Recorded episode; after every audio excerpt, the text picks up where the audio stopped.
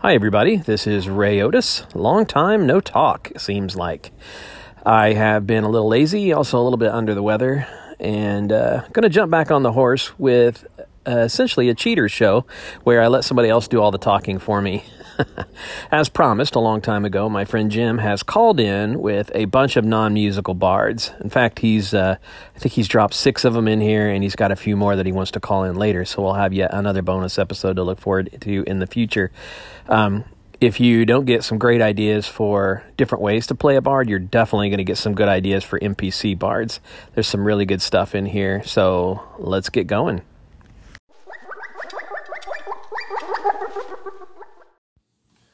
Hi, Ray. This is Jim again. Is there anything left on the table for non musical bards? Sure, there is. First of all, I loved all the ideas that came from you and your community of listeners. Great stuff, all of it. I promised my thoughts, so here they are. Some of them might build off some of the ideas the others presented, but you have that. Uh, this is going to take a few segments to record. I'll be pulling quite a few Jacksons, so I'm sorry about that. Uh, I'll start with three of them the Origamist, the Mask Changer, and the Wit, and I'll try to follow up with the rest as I get time. The Origamist. The Origamist is inspired by the excellent movie Kubo and the Two Strings. In the movie, the young bard Kubo plays the shamisen guitar and tells stories that animate origami figures and heroes that help illustrate them. As I've watched the movie, I've realized that the guitar isn't really a necessary part. An origamist could spend time collecting stories, making figures that illustrate them. Just telling the stories would be enough to breathe life into the pieces. They could use the uh, origami birds to provide reconnaissance. They could use paper heroes to fight their battles and steal items from behind closed doors. An origamist bard would be able to transform real world items into paper facsimiles through study and observation. Think of an origamist that could construct an animal out of paper craft that would allow it to commune with and control real world animals of the same type. What about an origamist that could fold its creations flat, stick them under a door where they would be able to pop to life, and then help them get in from the inside? At high levels, your bard would be able to learn to manipulate real space and fold it in on itself so that things could be packed into ridiculously small spaces or could expand to overwhelming size. The Mask Changer. The Mask Changer is loosely inspired by the movie The King of Mask and by the mask changing magician tradition of China. The Mask Changer Bard is a master of disguise and quick changes. They can hide multiple outfits on themselves and use them to tell elaborate stories. The same skills enable them to slip into a crowd undetected or change sides in a conflict and work to undermine the enemies from the other side in mid battle. The Mask changer could create believable masses of people and monsters that they encounter and use them to influence and intimidate others. Think of them as a classic face con man that uses charm or disguise and sleight of hand to get what they want and disappear without a trace. The Mask changer can give the impression of being up to a size larger or smaller than they really are, and are incredibly adept at blending in and standing out and dazzling people as the situation requires. The Mask changer also maintains believable alternate identities that check out under most regular scrutiny. They have cover and it holds up, which can be very useful depending on your game world. Last one for now, the wit. Before I heard your segment, Ray, I had, had, had also had the wit in mind. I see the wit as being inspired by Cyrano de Bergerac. If you want to see the power and fun of playing a wit, just search for the 21 something better scene from Steve Martin film Roxanne. Actually, watch the whole film and see what the wit brings to the table. The wit can charm and enrage and uses both of the, to their advantage in a conflict be it social or physical. That's it for now, and I still have more, including the motivational speaker, the puppeteer, the radical or pamphleteer, the jester, the dancer, and the actor. Take care. This has been fun. Bye. Hi, Ray. This is Jim. I'm back to add a few more non musical bards to the collection. First up is the motivational speaker. On Google Plus, rest in peace. I remember a thread that defended bards, and one of the or a thread about defending bards, and one of the posters, sorry I can't find their name anymore, mentioned playing a bard as a motivational speaker, like Tony Robbins or Tom Cruise's character in Magnolia, or Shia LaBeouf yelling "Do it."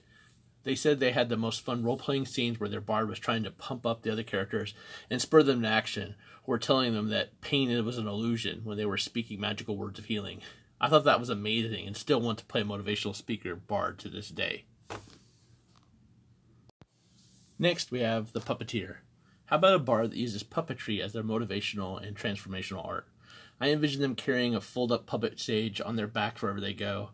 There are puppets of all shapes and sizes hanging from poles and strings all around them, and they are constantly whittling or molding some piece of a new character. They can use their puppets to reenact stories that bestow bravery or even fear upon those that view the performance. Like Hamlet, they can elicit telling reactions when they are investigating matters through the tales that they are spinning. They can craft puppets of any size, including suits that enable them to mimic large monsters and take on their abilities, or small puppets that they can breathe magical life into.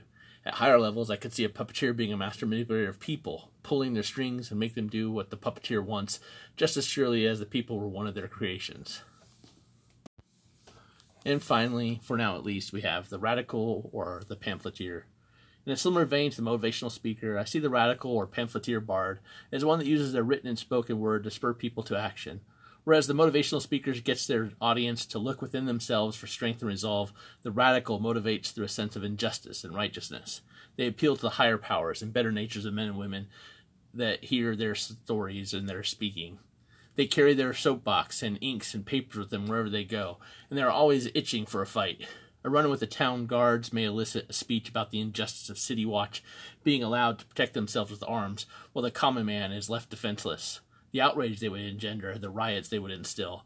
Late level pamphleteers would be handy at forgeries and expert researchers. They would know their way around a library and would understand social power structures to such a degree that they would be able to exploit their weakness and vulnerabilities. That's all I have for now. I have three more left the jester, the dancer, and the actor. Talk to you soon.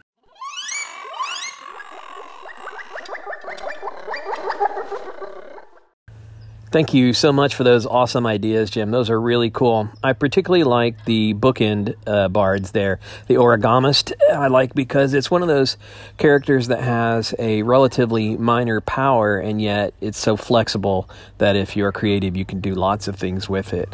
Uh, and then I like the um, revolutionary or reactionary, or um, oh, it's the pamphleteer, right? That's what you call it. The pamphleteer there at the end. I think that would make an amazing character. Um, a real troublemaker, might be problematic to play as a PC, but would certainly make a, a really interesting NPC to attach to the party.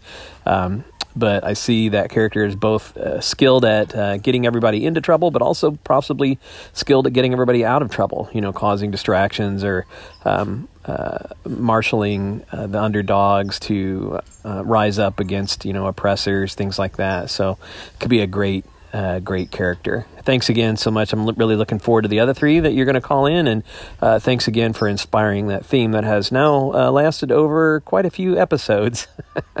Maybe you have, uh, when you call in with your final three, you can give us another challenge related to non traditional monks or something like that.